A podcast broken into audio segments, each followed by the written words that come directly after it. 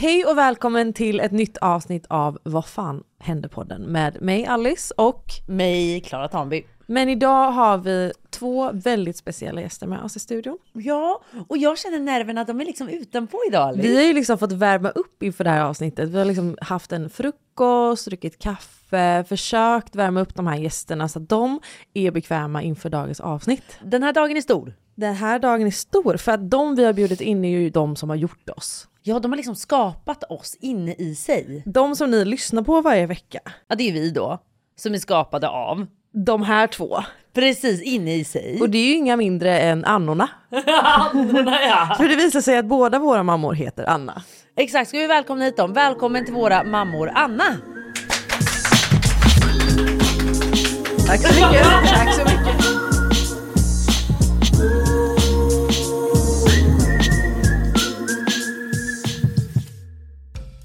I, inga av annorna är vana vid, då ska vi vara nära micken. Okej, okay, ska jag åka framåt? Mm. Ja. Mm. och det är liksom... Och här tycker vi att vi ska vara närmare, hon kanske sitter ganska bra. Prova att prata en gång mamma. Hallå hallå, tack för att vi fick komma hit. Ja, men tack för att ni ville komma ja, ja, ja. Vi har ju då, jag har ju tågat upp min mamma från Göteborg. Ja det har varit väldigt hårda bud, Alice har till och med skrivit till mig. Är du säker på att din mamma kan nu? För nu har jag liksom bokat tågbiljett till mamma och allting så det här går inte att avboka. Jag bara, nej då. Det här blir bra. Det här blir bra. Och, och vi... vi bestämmer oss ses klockan nio på Bröd och Salt i morse och ingen är där förutom min mamma. det, ja, jag försöker passa tider. Ja. Och min mamma hade dåligt samvete och jag var den som gjorde oss sen. Och när jag ringer Alice så säger hon, jag sitter i bilen till trafik. Jag bara, menar du allvar? Du jag bor alltså liksom 20... 50 meter ja. ifrån Bröd och Salt. Ja. Bara, ja men precis. Jag bara, okay. Du var också sen. Ja jag var sen men jag gick. Jag promenerade. Okej ja, okej. Okay, okay. Men Låt vi börjar om. Ja. Vi börjar om. Vi har köpt saffransbullar, kaffet är här, väldigt te i studion och eh, vi ska nu låta er få lära känna våra mammor. Ja, och lära känna oss lite bättre kanske. Ja. Nej men eh, hej Annorna. Hej. hej. vi har liksom haft konversationer som vi bara tyst, tyst, tyst, paus. Vi ska liksom ta det här i studion sen när ni ska få lyssna. Så att vi har värmt upp lite. Ni började prata om influensyrket och det tyckte jag var så himla intressant. För att... Mamma satt ju och sa här att jag har försvarat er i så många år nu. Ja. Eller vad var det mamma?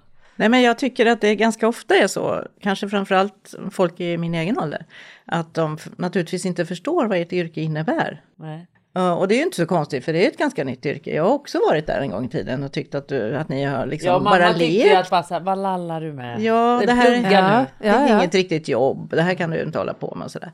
Men, eh, men, eh, ja, men det är ju faktiskt så att, att efter eh, allt eftersom tiden går så har man ju insett att ni jobbar ju jättehårt. Mm. Och ni är ju förbannat smarta affärskvinnor. Ja, det ska ja, vi ha. Vi har jobbat hårt för att få det erkännandet av våra föräldrar. För så är det från ja. mitt håll också. Vi är kom... det så? Ja, men det här har vi pratat om. Jo, men hur var, hur var det för dig Anna? Alltså Anna nummer två. Jag tar Anna nummer ett här och Anna nummer två. Så okay. att vi håller rätt. Alice mamma är alltså Anna två och du är Anna ett nu då, min mamma. Så okay. då håller vi rätt på er. Så Anna två. Eh, hur, hur tittade du på Alice? Eller tittade du på Alice? Jag såg ner på henne. Vilken vinkel tittar du ifrån? Liksom Nej, bara men... så här, jag jobbar som influencer. Men det tror jag kanske inte hon sa. Men det är fram... Tack. Snälla Du hör ju din egen röst låter långt. Ja, men jag vet ju vad jag säger framförallt. Ja, ja. Jag vet vad jag tänker. Är det någon som vill höra? Jag och mamma har en jargong, ska jag också säga. Alltså det är många gånger min flickvän säger nej men Alice. För att... Kan jag... Kör. Ja, tack ska ni ha. jo, vad var frågan? Hur såg du på mig jag, när jag, blev Nu ska jag känd? återge hur När jag blev känd! Han är så vidrig! Fortsätt! Man ska ha mikrofonen i Där, munnen. Ja. Nej men så här är det då, att jag eh, hade som alla andra i min generation svårt att förstå vad handlar det om. Eh, så jag har nog blivit eh, jag känner igen din beskrivning av att människor omkring en eh, har ett, liksom ett ömtåligt förhållande, lite sådär halvdistanserat, till termen influencer och liksom vad handlar det om. Så jag har nog kanske inte varit den bästa ambassadören för att beskriva vad det är, men utan jag har blivit lite tyst sådär. Och, och på något sätt så hänger jag kvar i att det säger en del om de som frågar. Och jag hamnar på mellis på något sätt. För, för vad jag under åren gjort så här dundertabben som mamma. Det, det var en gång när jag frågade Alice typ om ekonomin i det här. Och då blev hon skitarg.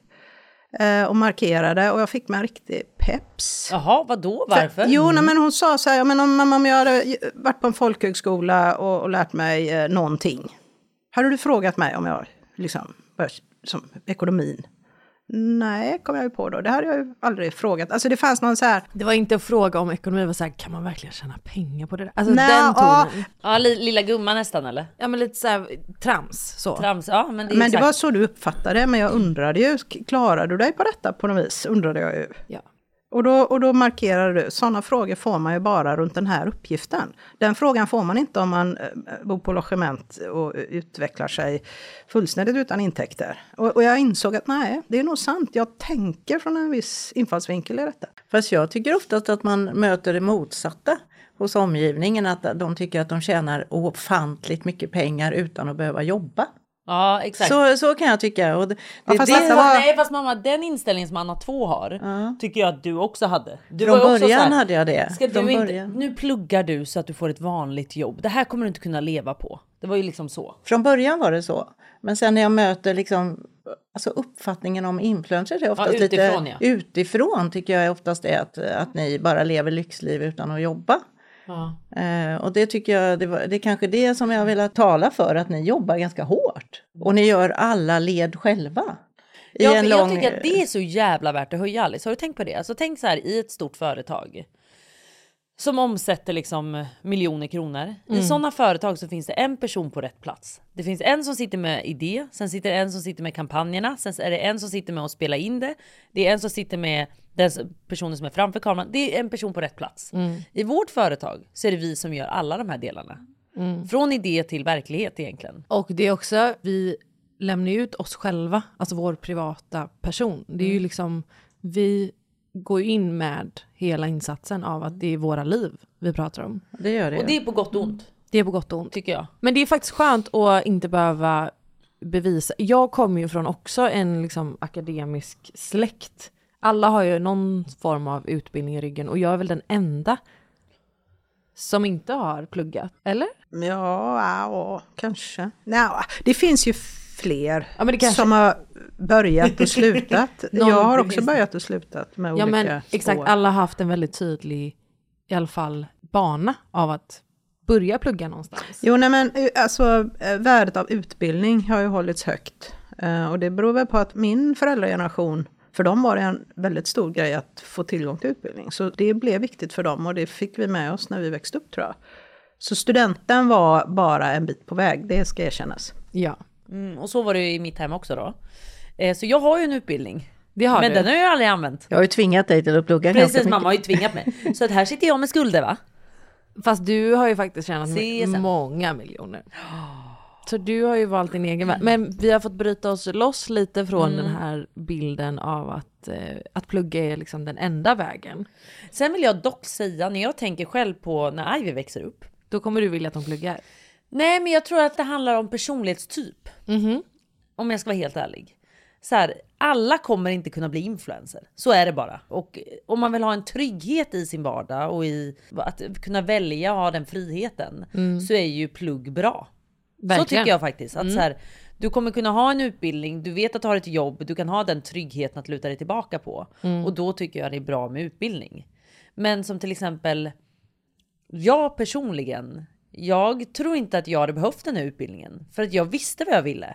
Och jag var driven på att bara lyckas. Sen kanske om några år kanske jag känner för att sadla om och göra något annat, men då pluggar jag då. Det tror jag mycket på också, att så här, man kan alltid välja en annan väg när man är vuxen. För det känner jag också, jag, det fanns ingen motivation till att plugga när jag var 19-20. För att jag Nej. hade ingen aning och jag tyckte jag ville bara vara kreativ och hitta på massa nya saker. Men, Men- nu men får jag kan säga en sak? längta efter att lära mig någonting. Och då gör jag ju det i mitt jobb istället. Det kanske du har nämnt i något tidigare avsnitt, men det fanns ju en idé att, att liksom eh, inspirera dig att, att liksom gå någon utbildning som hade med det kreativa att göra. Men på något vis så bypassade du hela den utbildningsidén och så var du kreativ istället. Har i ditt senare liv varit bjuden tillbaka till just den utbildningen vi hoppades på Lite kul. För och föreläst, eller föreläst ska jag inte säga, men du, du, du, du var med och berättade om ditt arbete där. För jag hade ju bestämt mig då för att inte plugga och flytta till Stockholm och mina föräldrar ska ju då försöka göra det liksom så reko de bara kan fast ändå trycka på idén av att plugga. Så min pappa framförallt, han skickade massa olika utbildningar som jag kunde söka till och han, han skickade dem liksom utan kontext men bara för att påminna mig om att så här, glöm inte att söka Skolan in. finns. Skola finns. Och då var det just berg som han hade liksom kompromissat till och, och hitta då för att det var kreativt och lite i samma bana som jag redan tyckte var kul. Men jag kände att det var intressant men det var inte riktigt att jag ville sätta mig i en skolbänk. Men här veckan så var jag bjuden, eller jag och Klara var bjudna för att Och jag prata om... inte upp. För att prata om eh, influencer marketing och eh, vi fick, var vi var en panel på Bergs där det var massa som lyssnade och, och det var liksom full circle moment Mm. av att sitta där i den här panelen på den här skolan som ni så gärna ville att jag pluggade på. Vilket jag, jag kan fortfarande tänka mig att plugga på Bergs, men det är just att då vill jag göra det på eget initiativ, annat än liksom att det är för någon annan. Men det, ni har ju släppt den. Den idén har ju ni släppt för att ni förstår att till slut kommer ens barn göra det de vill. Typ. Men för jag bara, det där med influencer, det, det är en, en eh, rubrik under vilket det finns så mycket eh, vad ska jag säga, underkategorier moment. Bara produktionsapparaten som ni beskriver, du var inne på det nyss Klara, just hur många delaktiviteter man har innan det verkligen blir att man kommunicerar med sina följare. Det kan vara foto, det kan vara text, det kan vara den miljö i vilket man vill liksom vara för att kommunicera med dem. Exakt. Det är så oerhört många arbetsmoment som man som betraktare blir uppmärksam på om det är ens dotter som håller på med detta. Eh, och, men det, och det har förvånat mig var väldigt många delmoment, alltså det, produktionsapparaten är extrem. Sen är ju hävstången helt otrolig. För när jag var liten och, och satt på en buss så fanns det inget annat att göra än att vänta på att komma fram. Och så passerar man någon reklamskylt någonstans i någon busskur och någon tavla någonstans. Så passerar man ju den, då var ju den borta. Så det budskapet var ju förbi. Men hävstången av att människor sitter uppkopplade med bild och ljud hela tiden. Det, ni hade ju en ja, väldigt röta som vi säger i mina hemtrakter. Av att tajmingen var sån att liksom så många människor exponeras samtidigt. Då blir man ödmjuk med oj vilken kraft det är. Eh, Men det blir också ett ansvar. Där är man ju förälder och liksom känner att ibland är det väldigt spännande när ni är filterlösa eller berättar mycket om er själva. Så jag känner man, "Usch, det, det kan vara tungt. Mm, Eller oroligt. Man är ju förälder. Man tycker så här, oh, det här är Och exponerande. sen vet man ju aldrig i förväg hur bra det går. Så Nej, att, eh, nej. Ni är ju liksom några av ganska få egentligen som lyckas i det här jobbet. Det krävs ju ganska mycket Jo. eh, för att göra det. Mm. det. Det är ju ingenting som man tycker att man som småbarn som går och säger att de ska bli influencers när de blir stora, det är liksom ingenting man kan planera att man ska bli. Det har med personliga egenskaper att göra väldigt mycket, plus timing, plus tiden. Ja. Men det där med, med utbildning som ett liksom protokoll på någonting eller kunskap och sådär. Jag, jag är glad för det jag hör dig berätta om numera Alice. Just det där att det är roligt att lära. För jag tror att i min, under min uppväxt så var liksom att ha nått kunskapen, liksom att ha certifikatet. Det, det, för mig blev det som att det är dit jag måste ta mig, men processen att lära mig allt som jag skulle kunna var ganska plågsam ibland. Jag, jag grejer det inte alltid. Eh, Så, så jag är glad över alla de som jobbar med lusten att lära. Absolut. För, för kunskapen kommer ju växla över tid. Gamla kunskaper är ju just gamla redan. Så mycket arbete min pappa till exempel, pappa Tore, har lagt ner på att lära sig saker. Och det kunskapsområdet är redan obsolet, det är liksom det är gammalt nu. Så att, men att lära, det, det är ju ett viktigt verktyg i en människas liv, att våga pröva. Att ha nyfikenhet. Mm, Att ha nyfikenhet och brinna för saker och försöka lära. Och det är, det är ju inte bara skolan som kan ge. Det är Nej, naturligtvis. nej, och det visar Men- sig då här. A lot can happen in the next three years. Like a chatbot may be your new best friend. But what won't change? Needing health insurance. United Healthcare Tri Term Medical Plans are available for these changing times. Underwritten by Golden Rule Insurance Company, they offer budget friendly, flexible coverage for people who are in between jobs or missed open enrollment. The plans last nearly three years in some states, with access to a nationwide network of doctors and hospitals. So, for whatever tomorrow brings, United Healthcare Tri Term Medical Plans may be for you. Learn more at uh1.com. I'm Sandra, and I'm just the professional your small business was looking for. But you didn't hire me because you didn't use LinkedIn jobs. LinkedIn has professionals you can't find anywhere else, including those who aren't actively looking for a new job but might be open to the perfect role, like me. In a given month, over 70% of LinkedIn users don't visit other leading job sites. So if you're not looking on LinkedIn, you'll miss out on great candidates like Sandra. Start hiring professionals like a professional. Post your free job on linkedin.com/people today. Hey, it's Paige DeSorbo from Giggly Squad. High quality fashion without the price tag. Say hello to Quince. I'm snagging high-end essentials like cozy cashmere sweaters, sleek leather jackets, fine jewelry, and so much more. With Quince being 50 to 80% less than similar brands. And they partner with factories that prioritize safe, ethical, and responsible manufacturing. I love that. Luxury quality within reach. Go to quince.com slash style to get free shipping and 365 day returns on your next order. Quince.com slash style. Vi är sponsrade av Ako. Alltså ni alla känner ju till Ako och man tänker mycket på hudvård, kroppsvård, hårvård men nu även då suncare. Och vad passar inte bättre då med ett bra solskydd framför allt för ditt ansikte för det är där man är som mest känslig. Så viktigt. Och Ako har introducerat årets nyhet för ansiktet Alice. Jag vet. Därför vill vi introducera årets nyhet för ansiktet, Ako Sun Face Cream Age Defense SPF 50. Ja, och jag kan säga så här. Så många år när man var yngre, när jag reste runt, man var mycket i solen och man förstod inte vikten av att smörja in sig.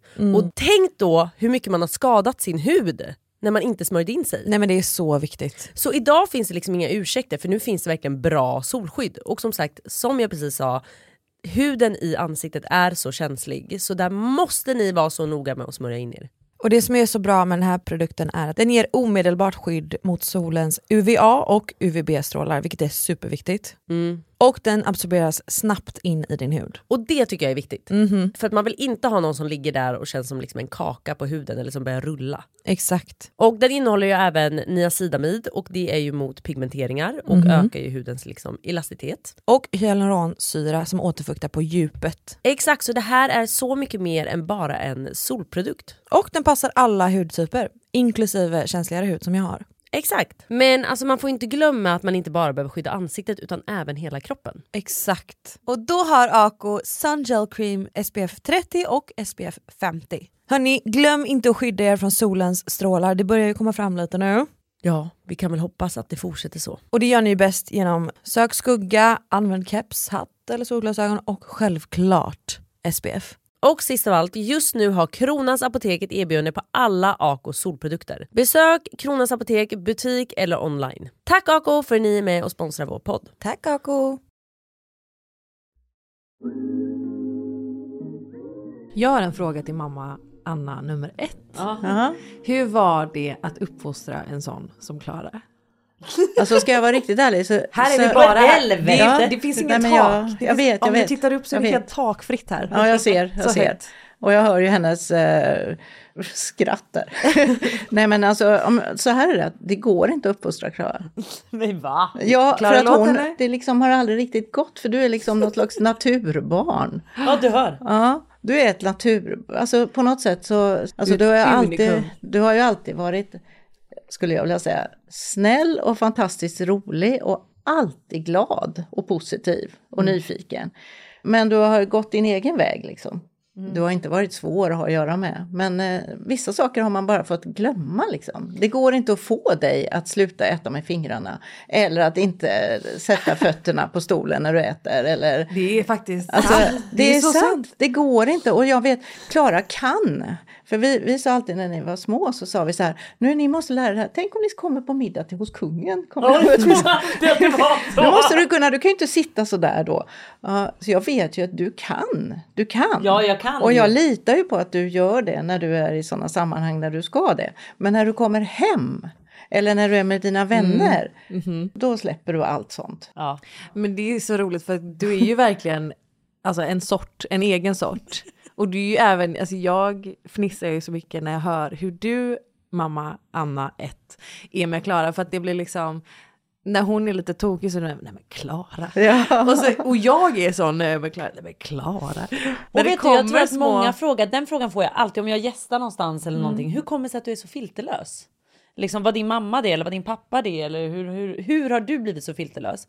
Och jag vet inte för jag är inte lik någon annan Nej, i familjen. nej. Du och pappa är ju väldigt så här, Klara. Ja. Liksom. Nej, men du har alltid varit så. Men du har kommit igenom med det av en anledning. Och det är för att du alltid är så glad. Ja, du och så skrattar positiv. ju, det går ju inte att vara arg liksom. Det, är liksom, det här är ju så roligt för jag träffar ju fortfarande ibland träffar på dina gamla lärare till exempel, ända från dagis. Och jag hör det hela tiden, att Klara glömmer vi inte. För hon var alltid glad, hon skrattade sig igenom hela skolan och i alla sammanhang. Alla, alla gillade dig. Ja det är kul. Ja, du var här varför, är du, positivt alltså, varför är du sån? Det är så speciellt. Och så du det där skrattar lite, hela tiden. det där lite nästan lite vulgära skrattet, det där liksom bullriga skrattet. Men jag har nog alltid, jag har nog alltid varit eh, filterlös har jag alltid varit. Ja, det har Jag har du. ställt de här obekväma frågorna i alla rum Men i vet alla du vad också, år. du, du är lite full i fan. Ja. Alltså du testar ju alla gränser och det Ja. älskar du. Alltså, nästan lite så Tourettes i att du ska testa en fråga och se liksom, hur stämningen blir. Men du blir sällan, det är ju sällan någon som blir arg Nej på de blir ju dig. inte arga för att jag skrattar lite åt det då. Du är oförarglig. Och, och då blir folk lite så här skrattar tillbaka. Du har ju ett visst uttryck i ansiktet också när du ställer den här lite vågade frågan. Då lutar huvudet lite bak och så glittrar du lite med ögonen och så ler du lite extra. Och så, är det, och så skrattar du exakt så här. Varje gång.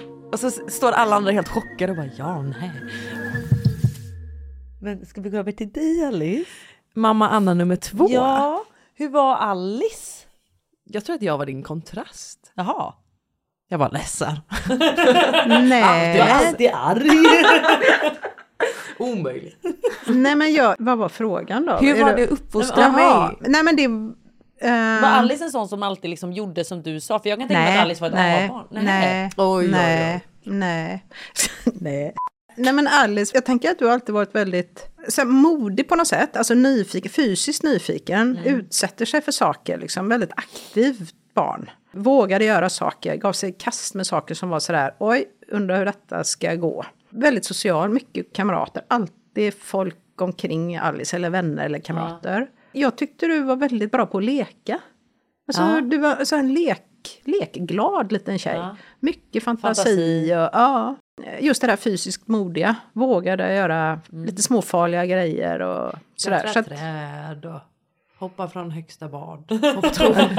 ja, gärna med ett visst tä- Ja, lite där tävling. Var, där, var jag, där var jag motsats. Jag var ju lite rädd för sånt liksom. Ja, nej, var Leka Alice. var du fantastisk Ja, med. leka var jag fantastisk, men hoppa och sånt där modiga saker, nej. Ja, Nej, vi men det- fick ju hyra en gympasal för att du skulle lära dig att göra kullerbytta. oh my god, du har aldrig berättat det här! Men det är för att jag inte har någon kroppskontroll. Du har du förstå ingen koordination. John, John går ju fortfarande med hoppet att Det jag ska lära mig är dansa. så- Det här är information jag önskar att jag visste innan. Alltså, du, dina föräldrar har hyrt en gympasal för att du ska lära dig kullerbytta. Det är ju, det är ju så roligt. Så att, för att Klara är så okoordinerad Ja. med sin kropp. Det, och Du- du bara är sån. Jag vill bara säga, John går fortfarande i hopp. Så Ja. döda inte det här hoppet nu. Vi berättar inte det här för någon. Det här stannar mellan oss. Okej, det här Annars kommer han i det tänka att så här, ja, vi hyr en gympasal då om vi ska lära oss salsa. Förstår du? Han är den. Han kommer aldrig släppa det. Åh, nej. Hur, kan du göra kullerbytta? Ja, men Ja, du fast jag hade lärde aldrig vågat göra det längre. Jag hade nog kräkts av en kullerbytta idag. Fast det är du, du, med kullerbytta. Ja, fan. Det är ju inget, finns inget läskigare än Nej, kullerbytta faktiskt. aldrig. Nej, för fan.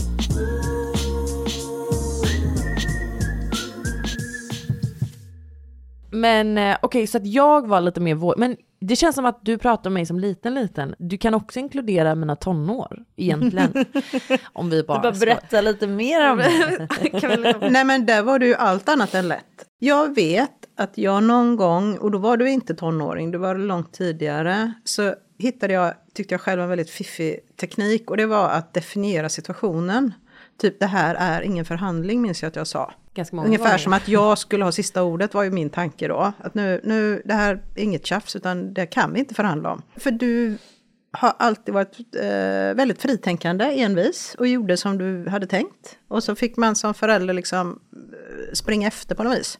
Och i tonåren blev det ju intressant, men det jag klarade av var ju att få ditt förtroende att få hämta dig. Så du var öppen med vad du var och inte vad du gjorde kanske, men där du var visste jag ju.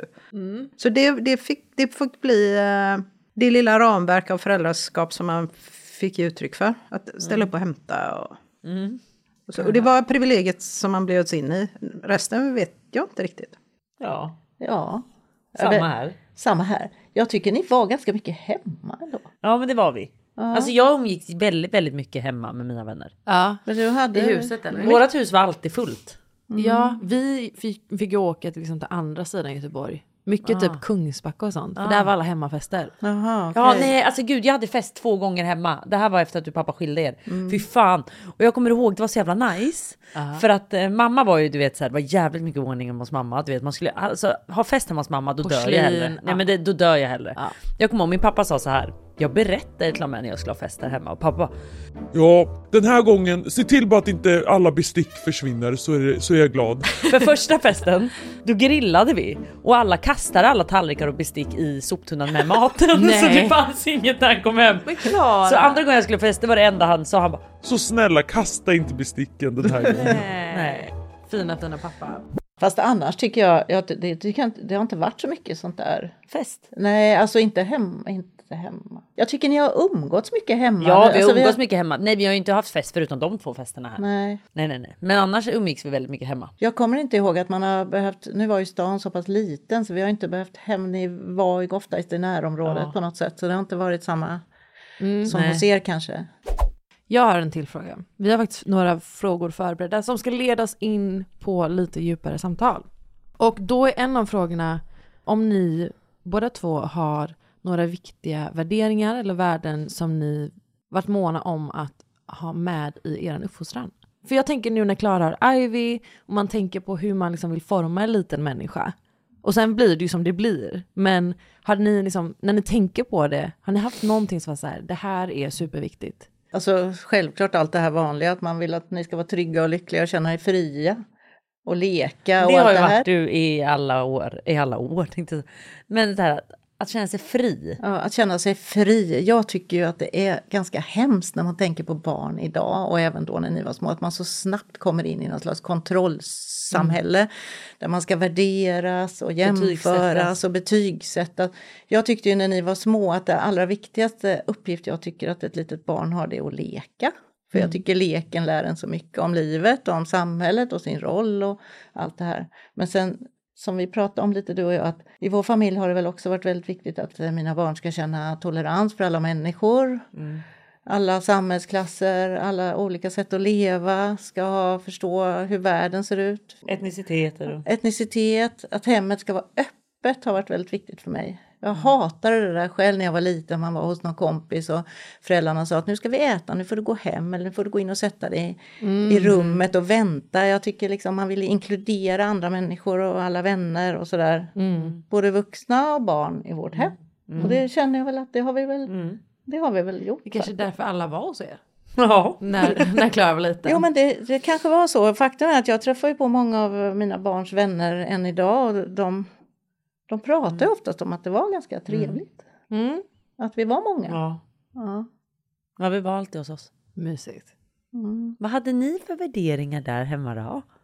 värderingar? ja, alltså, värderingar. Jag, jag får tänka djupt och hårt för att hitta liksom mm. det där som jag... För jag tror kanske inte att jag kommunicerade det, alltså med ord eller så. Jag upplever er uppväxtperiod som ganska intensiv. Alltså jag hade väl inom mig tankar kring världen som var viktiga. Och, och, och det var väl att kunna känna tillit och trygghet. Och det i sig är ju kommet från att känna sig sedd och älskad. Mm. Men sen inser jag ju liksom kontrasten med hur det kan ha varit att vara barn hemma under er uppväxttid. För, för det var ju det var stressigt också, många stunder. Mm. Men både jag och, och, och Kaj jobbade mycket och kom och gick och sådär. Så att Vad ni verkligen fick av de värdena, det, det vet jag inte. Men det jag hoppas är ju att, att känna sig älskad. Att liksom få få vara övertygad om det. Jag vet en som är ganska, jo men jag tycker den är ganska unik om jag jämför med hur det har sett ut hemma hos mina vänner och deras familjer. Mm. Och så här med värderingar, det tycker jag sällan behöver vara det man sätter ord på. Typ Ja, så här, man ska vara inkluderande. god man människa, eller? nej, utan det är oftast vad man leder för exempel. Alltså om man är som förälder Gud ja. på ett visst sätt så är ju det liksom förebilden man som barn Ja. tittar på.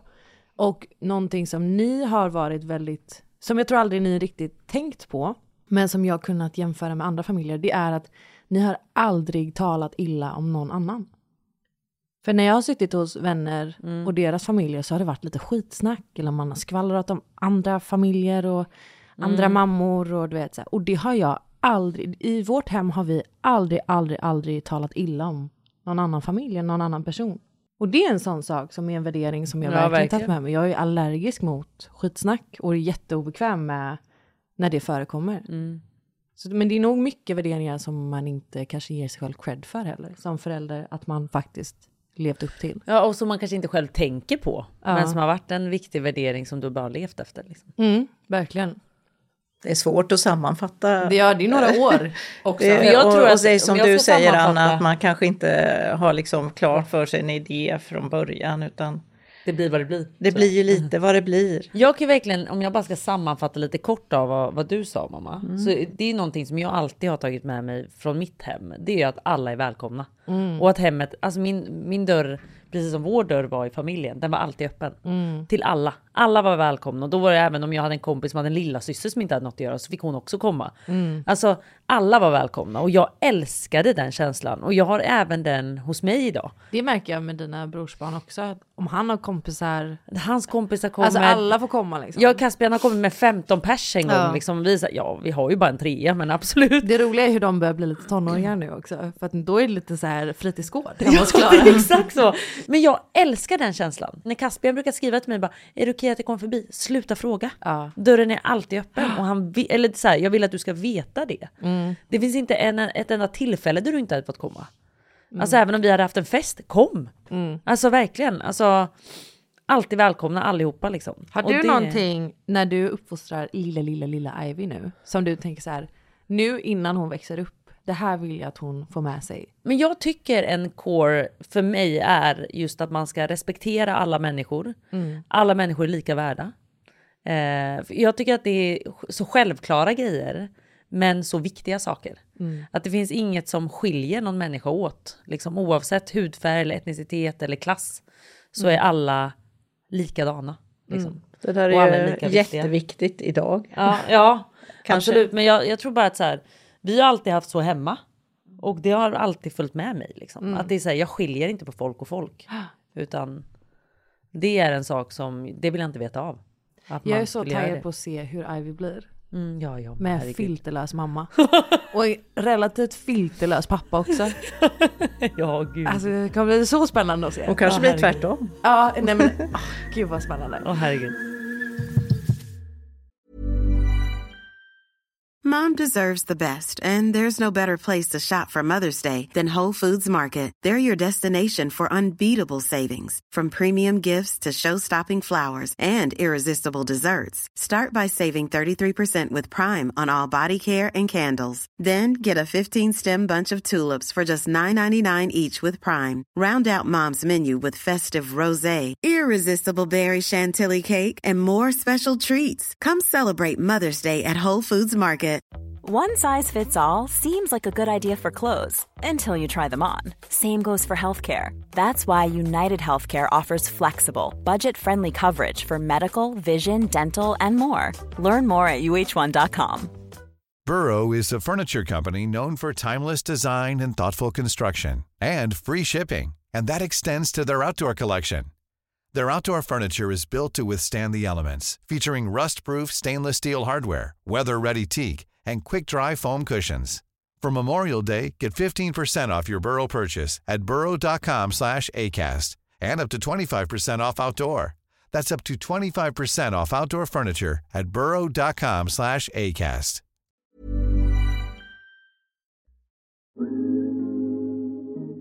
om vi tar mamma Anna nummer ett igen. Har du någonting som du har lärt dig av din dotter? Oj! Nej men alltså hon eh, sprider ju glädje och eh, ja hennes spontanitet, ja, jag är nog rätt spontan jag också men alltså du, du gör ju, du kan, att du tar livet lite med en klackspark. Det gör hon. Ja, och, det, och, det, det, och visst, du går ju på nitar ibland, men du, du tar dem med en klackspark också på något sätt. Att du tar det lite lättsamt. Livet Lite är roligt saker, och lite... Ja. Det önskar jag kanske att jag hade mer av själv. Men, Ja för du och pappa har nog alltid varit lite så här, vi tar den trygga och säkra vägen här. Så jag har lite varit seriös och allvarlig. Jag har varit lite för allvarlig. Men jag är också seriös. Ja, det är du. Men jag Men- väljer att, jag, jag tror att jag vågar riskera och chansa mer än vad du och pappa har gjort. Alltså och så är väl min syster också, hon bara så här, gud vågar du göra den här investeringen till exempel? Om vi börjar prata lite, då, då har jag varit så här, man måste våga chansa för att vinna någonting. Och jag tror att ni har alltid varit lite mer liksom, det här traditionella. Ja, men en, positiv, en positiv syn på allting och en lite lättsamhet inför livet. Jag är nöjd det, det önskar jag att jag hade kunnat ha mer och du, du sprider ju den känslan lite. Men jag, jag tror att jag håller med om det när det kommer till Klara, att så här, en, en lättsamhet men framförallt typ att inte ta sig själv på för stort allvar. Nej, absolut. Att så här, det är klart att du är fullt seriös med ditt liv och allt, men det här liksom vardagliga att inte, att bara få vara en frisk fläkt. Ja. Typ. För det är ju ofta man går runt och tar sig själv väldigt seriöst. Ja, och en eh, positiv och lösningsinriktad eh, inställning till det mesta. Mm. Det, det är ju en framgång i livet skulle jag vilja säga. Det är alltid. Det gjorde du bra Klara. Ah, Då går vi över till Anna nummer två. Har jag, har jag lärt dig någonting?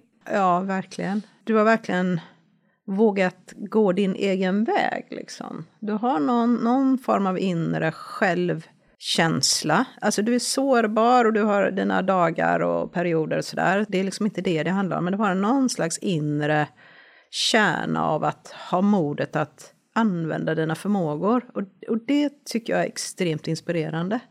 Så, så det kan jag låna lite av sådär. Typ sådär, ja men lite märkligt nog då, kan hon så kanske jag kan. Du vet, Ja, den ja. tanken. Det är jättefint. Ja, ja, men det är helt otroligt. Och det tycker jag blir bara starkare och starkare. Mm. Hon vågar göra grejer. Så nej men. Eh, och, och då, det är ruskigt inspirerande. Man kan, om man vill.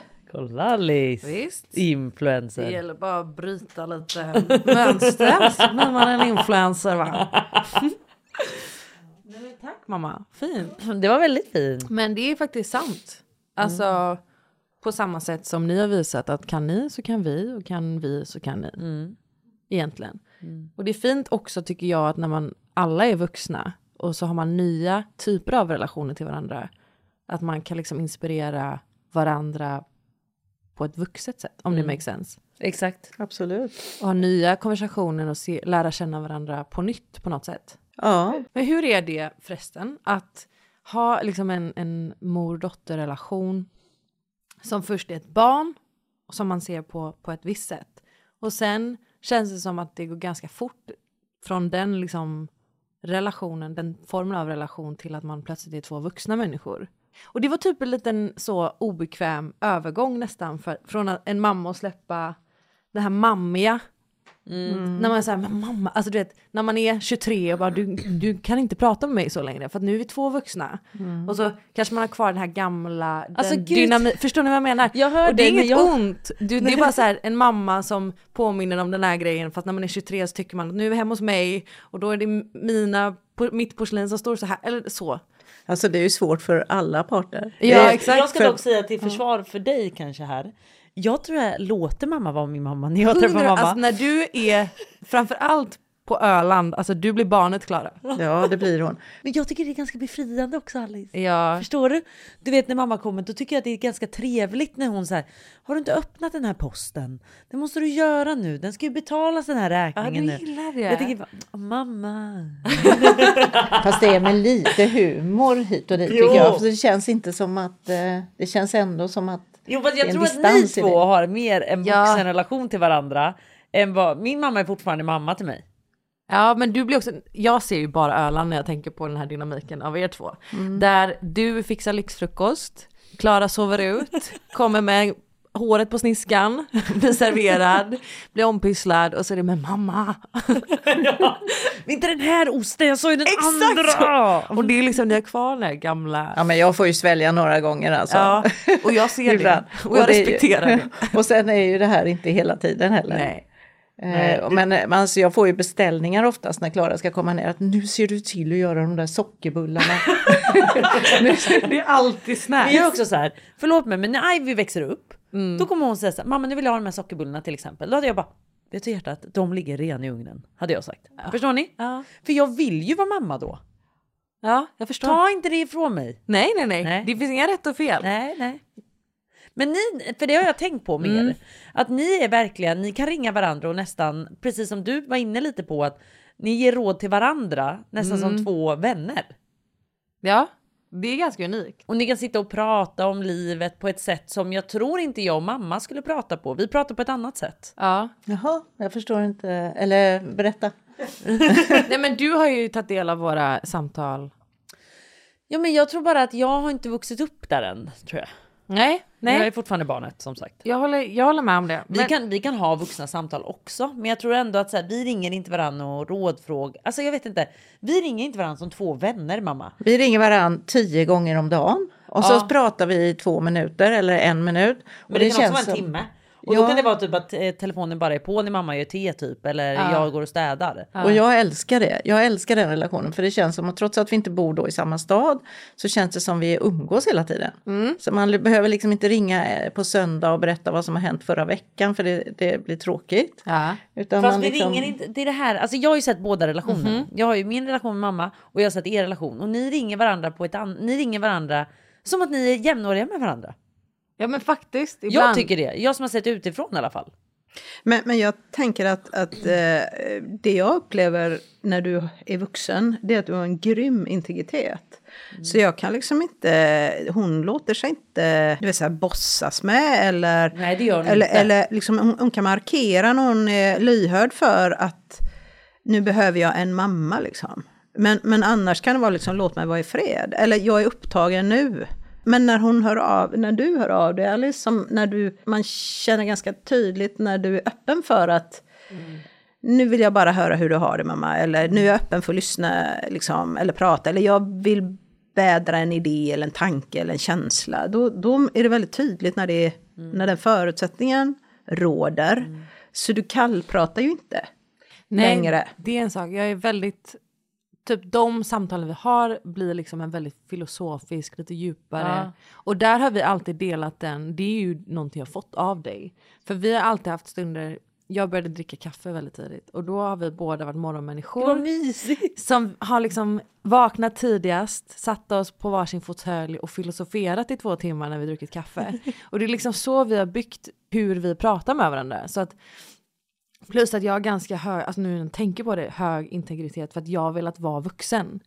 Så till skillnad från dig så har jag varit så här, om mina föräldrar velat hänga kvar i den här liksom föräldrarollen, typ har du öppnat dina så, brev typ, så har jag varit så här, lägg dig inte i typ. Jag har velat vara så självständig. Och då är det svårare att så här, försöka peta där som förälder. Då, måste- ja, har jag ja. ju markerat och, och blockerat ut det. Men vi har fortfarande kvar de här väldigt fina samtalen som jag uppskattar väldigt mycket. Men så är det ju, du är ju sån för att du är som du är.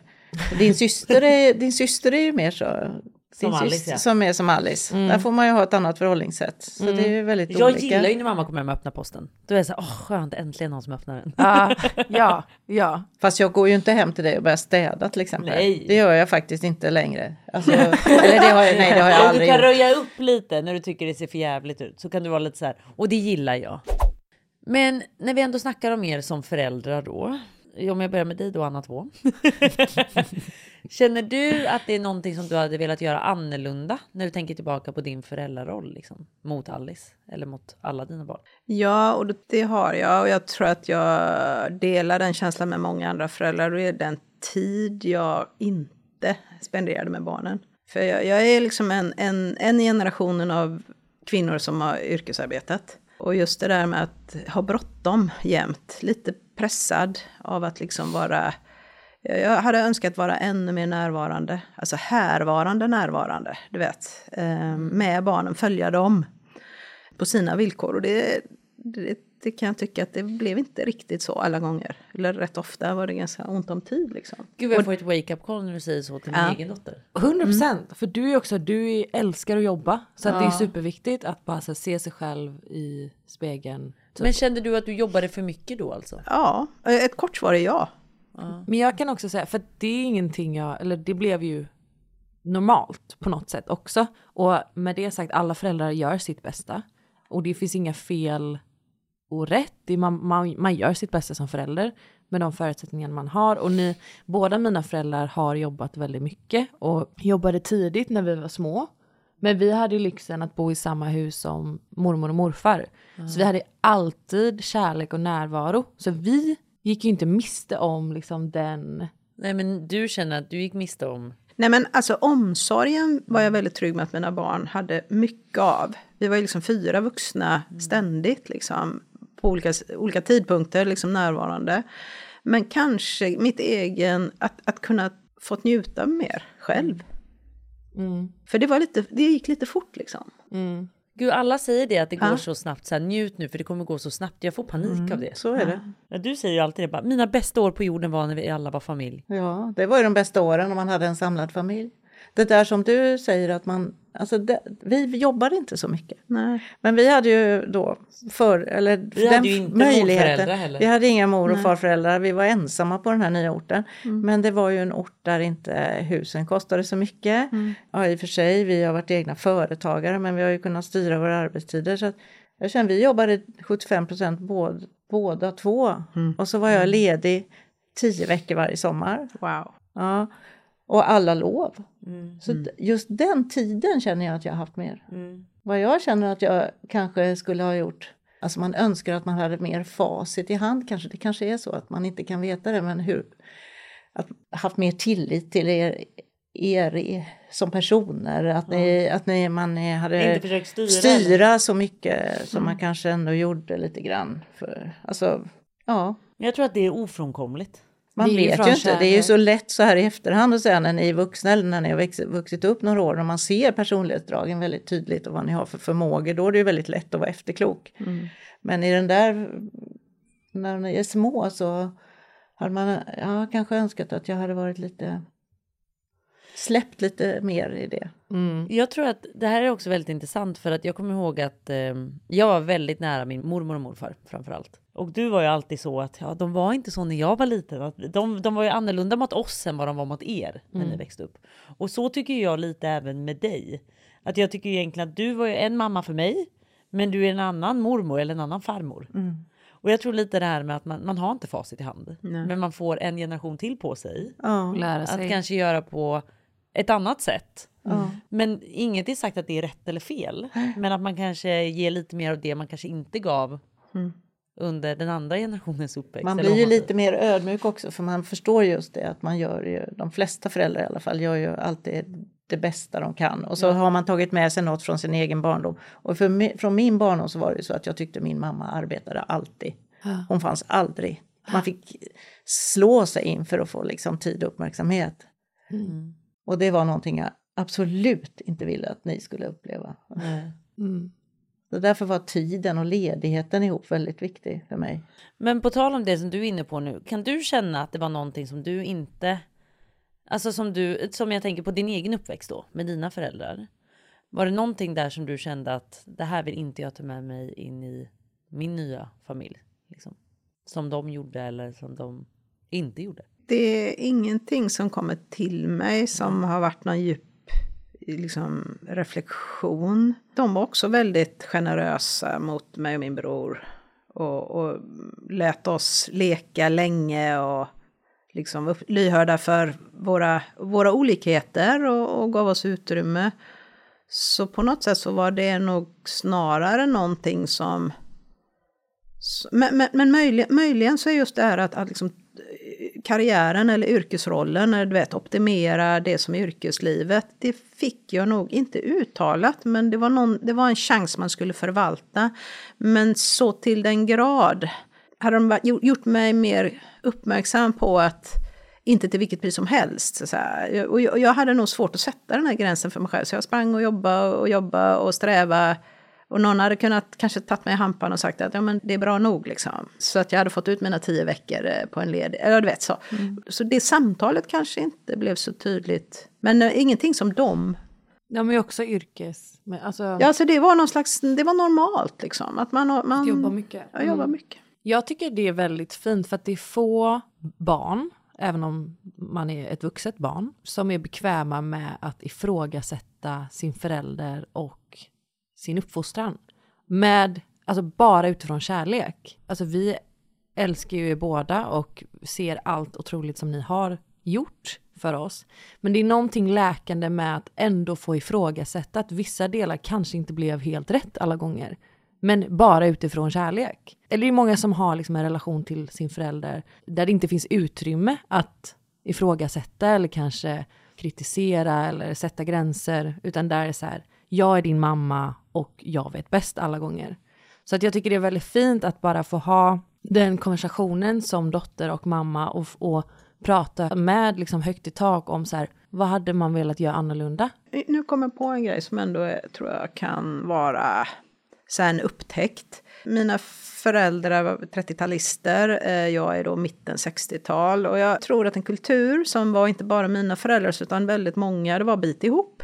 Alltså bit ihop är den korta versionen av det, vill säga man, man var strävsam, man, man var uthållig, man var lojal, man var arbetsflitig och, och, och på något sätt så, så, så tränade vi oss kollektivt om att liksom orka ibland då mot alla odds. Mm. Därför alla andra hade det också så. så att, men, men nu så känns det som en nyare generation är mera omprövar det. Varför då?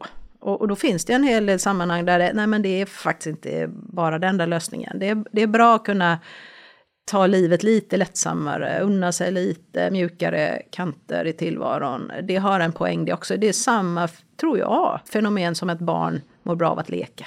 Så behöver även vuxna just ta det lite enklare, ja. inte så allvarligt. Vi hade ju sån, eh, ett sånt samtal igår, för jag har haft stressiga veckor bakom mig eh, och känner hur det börjar påverka mig. Och jag kan också gå in i det här, bita ihop liksom varenda minut på dagen ska vara produktiv och effektiv. Men håller man på så för länge så märker jag på mig själv att jag blir väldigt eh, jag blir avstängd nästan. Jag blir liksom, domnar av nästan. Och i en kärleksrelation så är det svårt att hitta när mjuka energin när man konstant är i den här produktiva maskulina energin nästan som bara är liksom tar beslut och mm. jobbar konstant. För att det var en sån, det var en sån kris jag hade igår kväll när du kom upp till Stockholm och vi satt och pratade, hur jag kände, hur jag bara, jag känner ingenting. Alltså jag är liksom, jag känner ingen trötthet, jag känner ingen, eh, jag tycker typ nästan att jag är lite för stressad för att kramas. Alltså det blev liksom, jag märkte på mig själv att nu är jag i någon slags frekvens där jag bara köttar och biter mm. ihop. Och jag tycker inte om mig själv i den versionen. Jag tycker om mig själv för att jag ser mig själv vara superdriven. Men jag är inte balanserad. Jag känner mig inte någonstans i min feminina energi, det som bara är liksom närvarande och mjuk och så omhändertagande. Och jag tror att det är så viktigt att hitta den balansen mm. när man gör karriär och försöka hitta tillbaka till, okej, okay, men hur är jag när jag är liksom bara i mina relationer supernärvarande och inte liksom i en produktiv roll. Mm. Man behöver ha lite ventiler. Mm. Absolut. Och, och, där är jag, alltså jag har strugglat med att hitta den balansen just nu. Mm. Där vi hade ett samtal om det igår. Där du kan också titta i backspegeln att man är, det är svårt att kombinera när man är liksom på en stressfrekvens och så kommer man hem och så ska man bara stänga av det när man har egentligen så här, skulle kunna svara på de mejlen eller skulle ja, kunna. Och där är du likadan. Mm. Där John kan också vara så här, fast nu är du hemma, nu är det kväll. Svara på dem imorgon. Exakt. Och det stressar mig nästan mer då. Exakt. Och jag bara svara på dem nu. Och så kan man ju inte hålla på. Nej. Speciellt inte när man också ska uppfostra ett barn som Nej. är supermedveten om du kollar henne i ögonen eller inte. Ja. Uh. Jag, jag, har haft mina sådana, jag är ju en väldigt intensiv människa. Som väldigt, men att vara kreativ. Alltså att, eh, som nu håller jag ju på med keramik hela tiden, men jag har ju alltid hela mitt liv hållit på att rita och måla. Och då, förs då försvinner jag i en slags trans nästan. Och det är totalt avslappnande. Det är total ventil, bort från alla krav, från allting som inte är nu och här. Något sånt. Ja. Där har vi haft, du har sprungit mycket. Det har ju varit en sån här timme där du bara Ja, men, tankarna. ja, det är sant. Men det har varit väldigt värdefullt, en sån här liksom verktyg att klara av det. Men, men det är just det som jag har upptäckt nu, att det har varit väldigt mycket en strategi för att stresshantera, snarare än att göra det av ren glädje, ren rörelseglädje. Så nu har jag börjat, liksom fundera över, okej, ska jag göra någonting av den typen, så ska det inte vara drivet av att klara av saker. Nej. Eller orka. Nej. Utan det måste Lust. komma, energin till att göra det måste vara glädje Och lust. och lust. Och, och, och det har jag precis kommit på. Jag är 58 år. Men du har inte hittat någon, eh, något eh, vad du ska göra? Nej men jag, jag förstår att det fysiska är, är jag glad över. Så att jag ska nog tillbaka till det. Men jag måste drivas av en annan energi än att klara av energin. Eller överleva eller orka eller lugna ner mig. Utan Bara det att måste, må bra av. Ja, må bra motivet. Och det har jag inte kommit på förrän nu. Och det är ju så här, hmm. Hur Jag tycker, jag tycker det har kommit sådana perioder i livet när man ska in i nya faser. Att man Ja. måste hitta, jag menar jag tycker när man började se att, men från början så är det ju mycket familj och jobb och allt det här du säger. Och sen börjar barnen bli lite självständiga, då inser jag, jag, kan, nu måste, jag måste hitta någonting som är jag, inte. Det har ju varit sådana faser.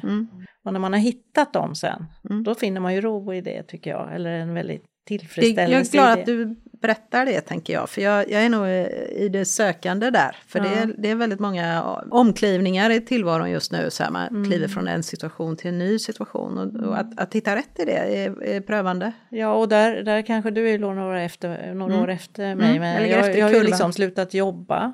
Där behöver man ju verkligen någonting. När man liksom ska avsluta sitt arbetsliv så man känner att man känner nyfikenhet för det. Som man brinner för. Som man liksom förs vidare till nästa meningsfulla sysselsättning på något sätt. Mm, mm.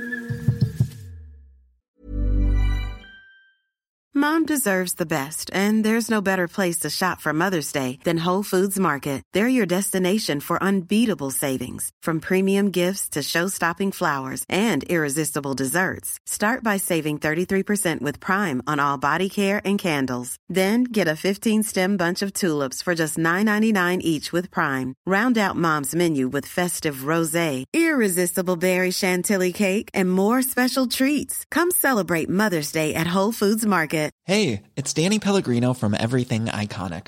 Ready to upgrade your style game without blowing your budget? Check out Quince. They've got all the good stuff shirts and polos, activewear, and fine leather goods, all at 50 to 80% less than other high end brands. And the best part? They're all about safe, ethical, and responsible manufacturing. Get that luxury vibe without the luxury price tag. Hit up quince.com slash upgrade for free shipping and 365 day returns on your next order. That's quince.com slash upgrade. Planning for your next trip? Elevate your travel style with Quince. Quince has all the jet setting essentials you'll want for your next getaway, like European linen, premium luggage options, buttery soft Italian leather bags, and so much more. And is all priced at 50 to 80% less than similar brands. Plus, Quince only works with factories that use safe and ethical manufacturing practices. Pack your bags with high-quality essentials you'll be wearing for vacations to come with Quince. Go to quince.com slash pack for free shipping and 365-day returns.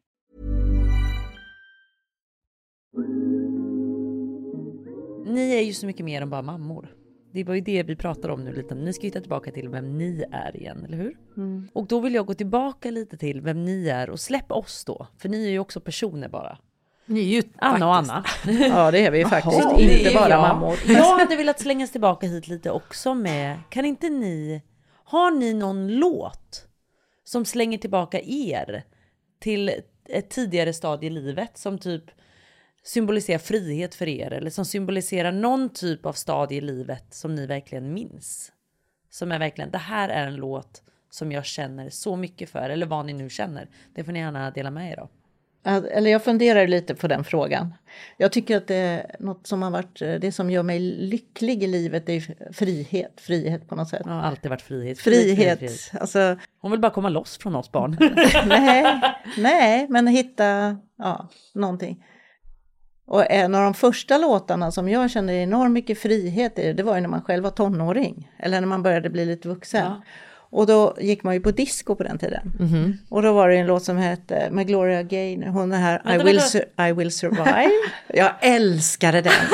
Jag skulle bara kunna liksom skrika ut min frihet till den. Ja. Och det finns fler sådana låtar, för jag kommer på när jag började tänka så, så är det nästan bara den typen. Ja. Mamma på sig discoblåsan. Jag tänker på Shrek.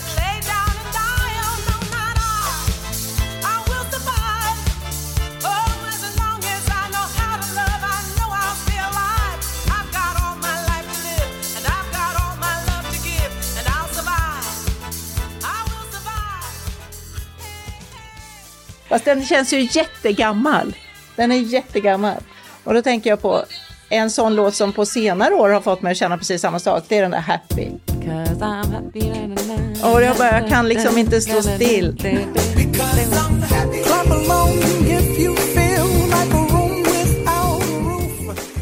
Du gillar de här glada låtarna? Fast sen så kan jag komma ihåg att jag satt på mitt barndomsrum, eller på att säga, och lyssnade på um, Carole King till exempel, eller de tidiga Elton John eller de tidigaste Bruce Springsteen och de här. Ja. Det var ju inte sån happy-låtar. Då kunde man ju sjunga med och man kunde engelskan och man liksom förstod. Det var ju någonting annat. All you have to do is call and I'll be there. You've got a friend Det här är ju, jag vet att du säger nej. Jo mamma jag säger ändå ja. Det här är ju en låt som jag tycker vi spelade mycket. Genesis spelade vi jämt ja, till exempel. Ja, du, du tänker Sång till friheten. Ja, den har jag alltid älskat. fast, fast eh, jag tror... Klara, det, det, det, jag får bara säga att du gillar ju den låten för att du tror att den handlar om någonting annat än vad den gör. vad, vad tror Klara att den handlar om? Nej men alltså, det här är ju en väldigt politisk låt. Aha. Ja. Jaha, säger du också. Ja, det... Jag har inte växt upp med den här låten. Björn Afzelius är ju liksom, eh, alltså jo, jag älskar den låten. Vi har spelat den jättemycket. Du är det finaste jag vet. Du är det dyraste i världen. Mamma, vad har du för låt som du kan få upp minnen till? Nej men, jag tänker också på de där åren där man var i språnget mellan att vara liksom barn. Eh, det är väl förmodligen då mitten 80-tal någonstans. Ish. Jag tänker på Chaka Khan. Exakt så. Mamma lyssnar på mycket Chaka soul. Khan. Och jag kan ju bara inga låt. Jag kan. Ja, den här som är liksom lite, det, är liksom lite gung i den. Vilken av? Exakt den. Ah, men längsta intro. Vad känner du här? Nej men det, det är liksom Alltså åker man bil med mamma så har det bara varit så soul och Chaka Khan. Chaka men Khan har jag aldrig lyssnat på. Men, men den rösten är ju stark. Det är lite elektronisk musik. Ja, nu och så kommer ett tunggung här snart. Så, kolla. Alltså den är... Och, och så, så, finns det en, liksom en underliggande rytm i som är väldigt långsam egentligen. Det är ju liksom... Ah, ja, och, och ja, den, är den, så här, ja. Mm. den är väldigt härlig liksom. Ja.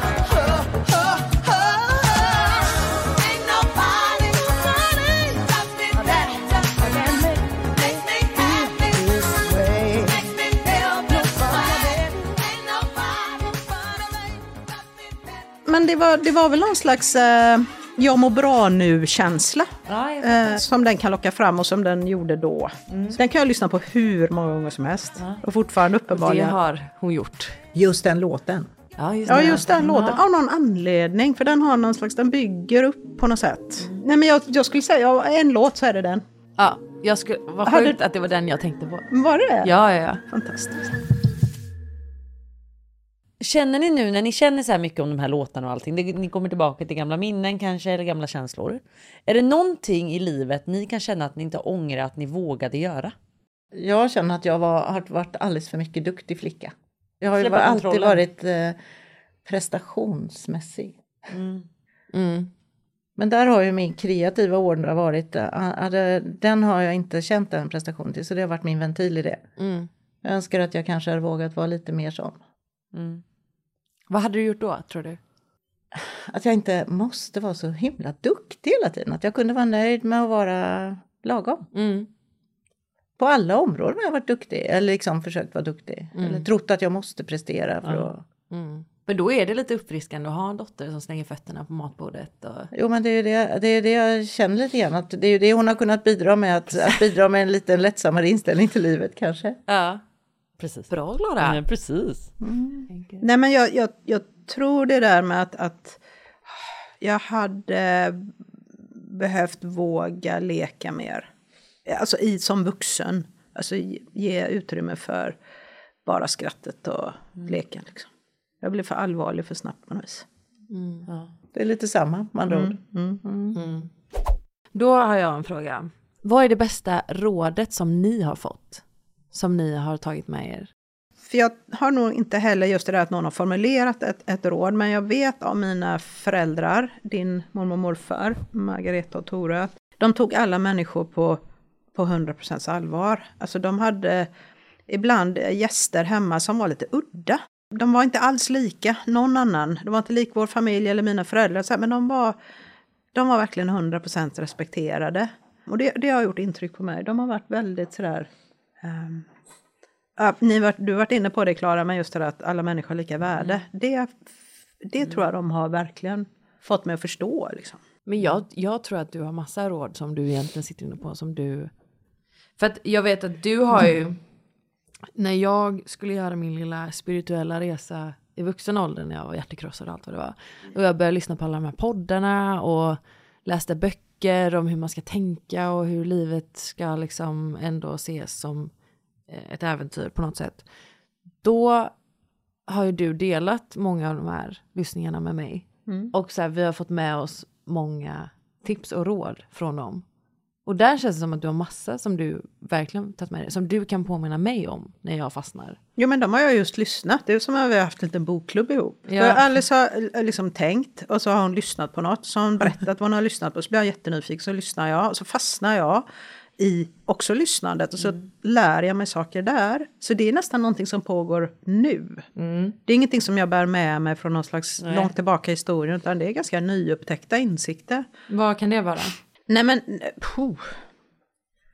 Ja, ja, det, är, det är svårt att, att återge. Va? Du, Hjälp mig. Varje dag kommer du på nya. Vi pratar ju mycket om ego. Just det, det, det finns... Nu. Nu kommer Jag det. behöver nu. bara säga, säga stödord. Det finns, det finns en morgonandakt som gick för lite sen och av någon anledning är det repriser, helt obegripligt. För de är, man tycker att varför är det alltid repriser? Men det är, någon, det är en kille som heter Al, han heter Albin Tanke eller något sånt där, bara namnet är bra. Men han har en, en för några veckor sedan där han gör mig uppmärksam i sin lilla korta fem minuters eh, morgonandakt om egot. Och då kom jag på att oj vilket ego jag har.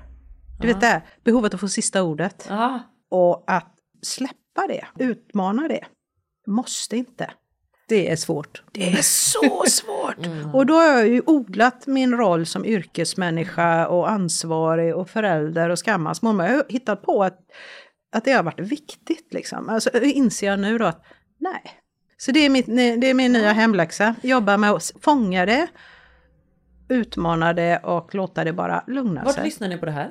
Morgonandakten, P1. Man kan knappa fram det vilken sekund Oj. som helst. Fem minuter så är det över. Jag kan Men skicka ett och annat poddavsnitt till dig om du vill lyssna. Men det här ska jag väl lyssna på, för det där tror jag jag också behöver öva på faktiskt. Jag tror att det är väldigt många som behöver öva på just den grejen. Ja, men det är ju egot som ofta ställer till det i relationer. Ja, ja, gud jag snälla. På jobbet, inget- var som helst. Åka buss. I relationer. Att man är mer lyssnande. Är det ju det samtidigt då kanske. Det, absolut. Ja, att man inte måste få det som man Mm. själv vill ha sagt. Och det är, jämt. det är ett utvecklingsområde om jag Ja. uttrycker mig försiktigt om mig själv. Det skulle jag vilja säga stämmer på mig väldigt bra också. Jag gillar också att få sista ordet. Ja, så, men man har ju varit, det handlar ju lite grann om yrkesroller och vilken Mm. position man har haft i, alltså, i den rollen. Mm. Jag skulle vilja säga en sak, alltså ett råd, det är kanske inte ett uttalat råd men någonting som jag tycker man, man har förstått med åren. Som jag tycker har- le, försöker leda mig i alla fall ganska mycket. Det är att eh, jag vill verkligen hitta saker, att jag vill behålla min nyfikenhet. En barnslig nyfikenhet på nya saker. Mm. Och att försöka hitta saker att brinna för. För då Mm. blir man då, blir man, då har man möjlighet till förändring och man kan se saker med nya perspektiv och eh, man har roligt i livet och man får den andpaus man behöver ha för att klara, klara livet. Mm. Det är ett råd jag skulle ha gett till er, kanske då snarare. Ja, men det är faktiskt bra. Jag behöver verkligen påminna mig själv om det. Nu när jag är i min prestationsprinsessa-rush. Ja, jag med. Jag kollar på dig för att du ska också ta med dig det här. Nej men jag, jag, givet vårt samtal igår kväll eh, om att du var väldigt så här, eh, speedad i din yrkesmässiga plan så den åt upp allt ditt batteri på något sätt. Alltså det är inte fel på det. Men det handlar om balansen och förstå att den andra sidan existerar också och den behöver näring. Det är väl det som är det svåra. Och där, där, eh, Hitta balansen. Har ni en komplimang som ni fortfarande minns? Att det låter ju inte klokt när man har svårt att hitta en komplimang för det låter ju som att man lever i en iskall värld. Det är en svår fråga. ja.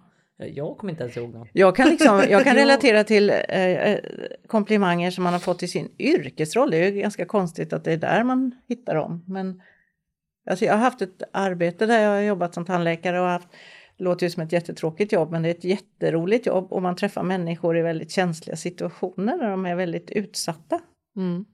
Och då har man ju några gånger liksom tagit hand om både barn som har varit så där fruktansvärt rädda och som man sen kan möta och följa under hela deras uppväxt och de kommer till och med som vuxna därför att de Med deras barn. med deras barn ja, Mm. då inser man ju att man har gjort något bra. Och jag har ju också haft människor som har liksom skämts och inte vågat skratta och skämt för sitt utseende och så, och så har man plötsligt gjort lite insatser och så är de, blir de helt annorlunda. Varför har man haft komplex för tänderna? Ja, plötsligt våga titta en i ögonen och skratta. Man möter dem på stan och man inser att man har gjort en insats. Mm. Det är ju inte en perso- det är kanske inte en komplimang men det är en känsla av att man har gjort något bra i alla fall. Ja, verkligen. Så. Har du en komplimang som du har fått som...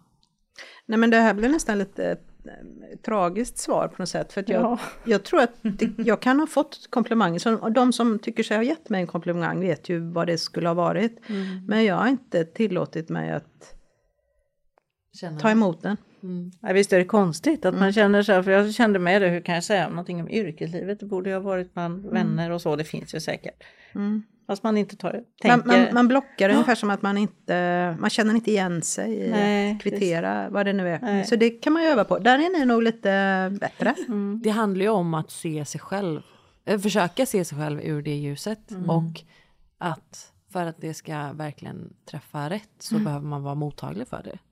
Så om man är lite Ja, så absolut. självkritisk då är det svårare att ta in en sån Absolut, komplimang. Absolut. En, bara en grej som jag har insett nu då, det där med att ge komplimanger och ni är ganska ofta uppmärksamma på frågor, eller sättet att uttrycka sig som påverkar, som ger triggers för de som mår dåligt av olika skäl. Att just hur du ger en komplimang, där man inte kopplar det till Prestation kanske? Ja, det kan vara prestation eller det kan vara kropp. Eh, de två är liksom... Det, och, jag, och jag har funderat över så här, hur uttrycker man sig när man, när man vill beskriva att någon lyser. Liksom. Det, det, har liksom en, det, är en formuleringskonst. Riss har jag lärt mig. Ja, riss. Jaha, det visste inte ens jag. Ja, det betyder att man har stor karisma. Nähä, vad häftigt. Ja, men det kan man ju säga, du har, idag har du en... Riss med Z, Z. Nej, men riss, Anna, nummer ett, det är när man har alltså game. Men Ja, oj, ja, nej! Man har jag missförstått? oh my god! Har jag missförstått? Är du någon Nej, som går vänta, ut, vänta. om du, om du, ett exempel om du är någon som går ut på klubben och liksom får mycket Ja, flörtar och får många, Du flörtar och flörtar och får tjejer överallt. då har Och du riss. Nej men gud, nej men då använder vi inte det. Nej men det är ju hög karisma, det är ju hög karisma, det är ju Jag Sant. trodde det var att man intog ett rum liksom. Ja men det är. Ja, inte men inte just osant. i den situationen. Riz är liksom om du får mycket ragg. Liksom. Ja, okej. Jag lärde mig ett nytt ord, jag trodde jag kunde det. Men Men du det var tur ju. att jag inte använde det. Det men, Men, men, men du kan ju ta ordet och Ja, sätta det i ett min sammanhang. bemärkelse. Ja. för jag tycker också det är svårt att veta hur man ska uttrycka det. Då tänkte jag just det Mm. när jag läste det. Hög riss har du. Hög Riz. Hörni, det här var ett väldigt, väldigt mysigt avsnitt. Ja, verkligen. Har du något sista ord du vill säga Klara? Tack då. Det är det sista du vill säga. Mammor, Anna, har ni någonting ni vill eh, säga? Nej men det var roligt att få eh, se hur ni jobbar. Ja, Ja, verkligen. Välkommen till jobbet en dag. ja välkommen till kontoret. Det är jättekul att se om ni... Ja, jag känner beundran för er insats måste jag säga. Ja men för er med. Och vi, är, vi känner också beundran för er insats idag. Fast vi får ju inte ge komplimanger för prestationer. Nej, just det. Hur var det nu? Eh, ni hade hög riss. Säg bara så. Vi har otrolig Riz. Hörni, tack så mycket för att ni lyssnar på veckans avsnitt. Ja, tack för det hörni. Puss Hej då. och kram. Hej då! Hej då! Hej då!